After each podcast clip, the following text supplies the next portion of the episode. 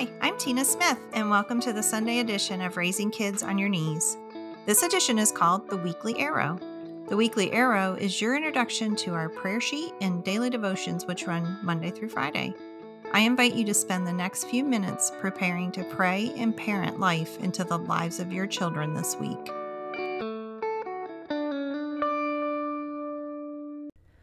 Welcome back to the Raising Kids on Your Knees podcast. I am so happy to have you here with me today.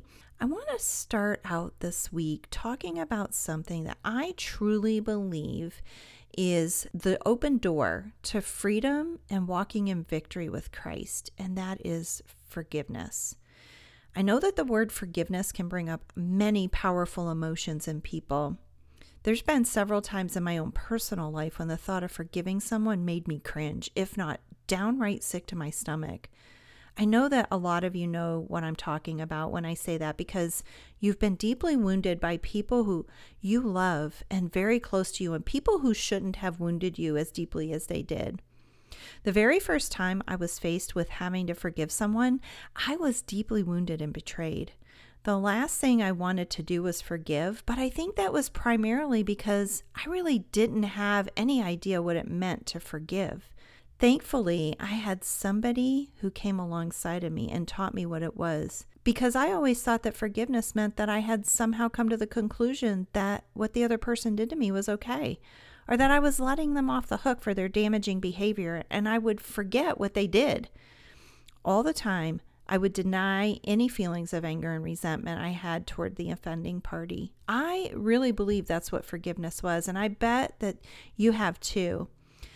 And if that's what forgiveness is, why in the world would anyone want to forgive? I'm so thankful for my mentor. She began to teach me what true forgiveness really was.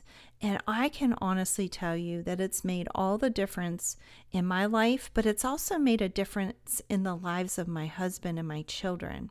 It has actually changed the trajectory in my life as well as the lives of my husband and my children. Forgiveness really does have that much power.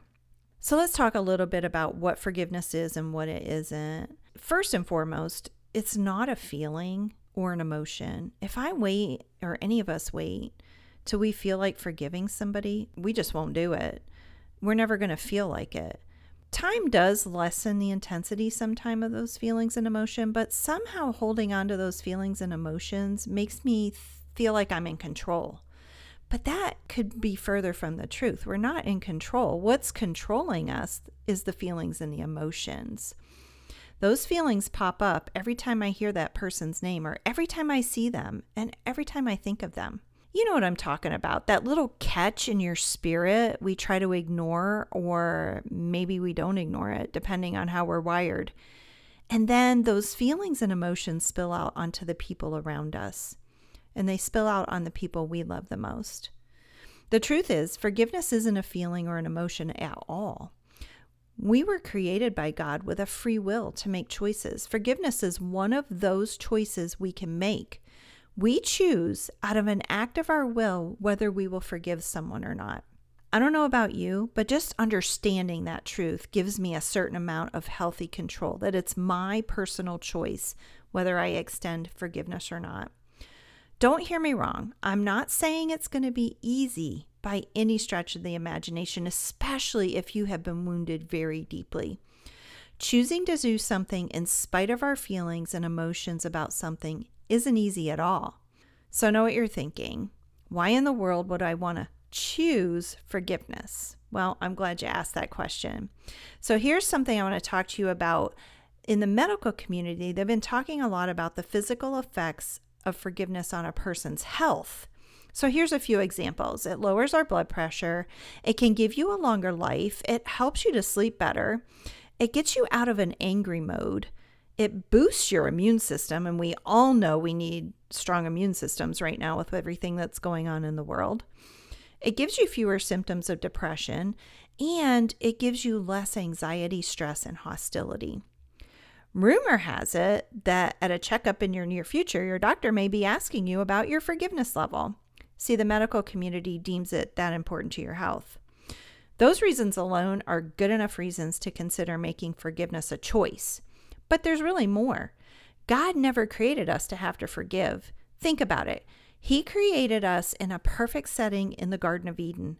It wasn't until Adam and Eve made a choice to disobey God that forgiveness ever had to enter the picture. Thankfully, God chose to forgive us and left us with guidelines in His Word about what to do when someone wrongs us. If you're anything like me, when you read those passages, they run completely contrary to what my flesh wants to do. It almost seems downright illogical sometimes and unfair. However, since God created you and I, He must also know what's best for us spiritually, physically, and emotionally. I have to decide whether I can trust and then obey what He has outlined in His Word for us to do. It becomes a choice of our will and not our emotions. Bottom line, it's a choice to obey God.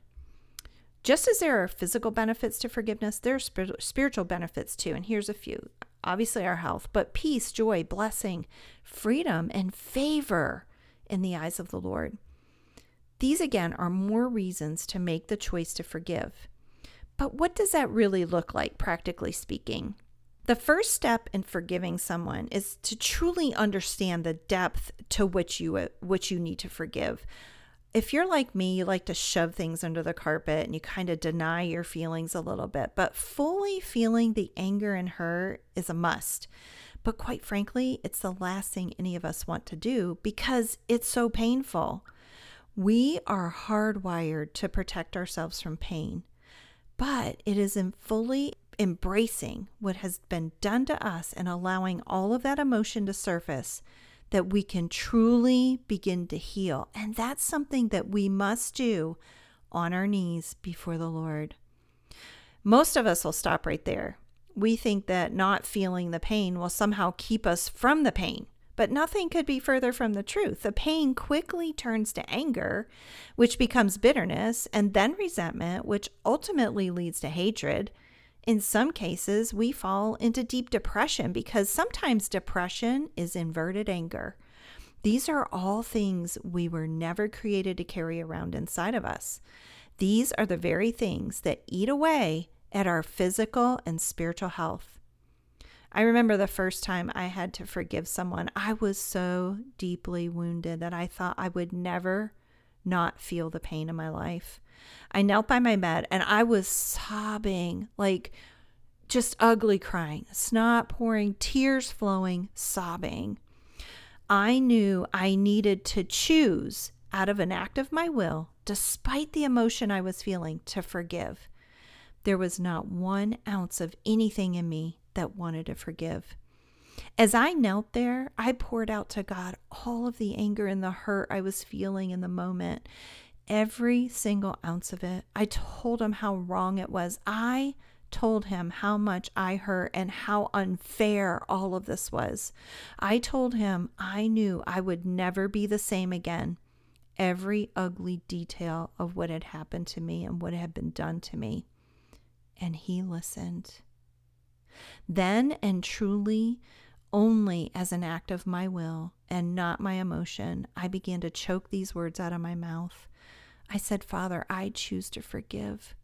I choose to forgive out of an act of my will of obedience to you. I forgive them for what they've done to me, and I laid it all out, every little thing. They owe me nothing. You paid for their actions on the cross, and I have no right to demand more from them than what you have already done. I release them to you. They are forgiven. There. That was it. I did it. It was done. I would love to tell you that I got up from that from the side of my bed and all those feelings and emotions were instantly gone. Like someone waved a magic wand over me and took them all away, but that's just not the case. But here's what did happen. Over the course of the next few days, God's grace began washing over me. The feelings of forgiveness began to flood over me. The pain began to diminish. I slowly began to walk free of the pain and hurt. I, I hadn't forgotten, but God's grace has healed me from the pain I feel when I remember it. I don't feel the pain anymore. Truly, A peace that surpasses understanding flooded my soul. It's almost like me trying to describe what giving birth is. I can't fully describe it to you until you experience it. Will you fully know what it is? But that's what forgiveness is. Until you truly do it for yourself, no one can tell you what that feels like. So, just like a wound that is oozing and festering and it needs to be cleaned and bandaged, God can cut the wound open. He gently cleans it out and then He applies His healing salve of grace, love, and mercy. Now it has healed. In my life, it is healed. It is now nothing more than a scar. However, that scar tissue is stronger than the skin that was once there. I'm stronger, and you can be too. It takes courage, bravery, and strength to choose to forgive someone, no doubt. However, when we make the choice, you will become courageous, brave, and strong. Are you up for the challenge? I promise it will change your life forever when you choose to forgive. Thank you for being here with me. I hope this challenges you. If you ever need to contact me, feel free to go to the website, um, email me at tina at raisingkidsonyourknees.org. I'd love to touch base with you. Have a great day. Thank you for joining me for this week's edition of the Weekly Arrow. To receive our daily devotions as well as our free printable prayer sheet, simply go to the link in the show notes for raisingkidsonyourknees.org and subscribe to the Prayer Tribe. We would love for you to join our growing global community of prayer warriors who are praying and parenting life into the lives of their children.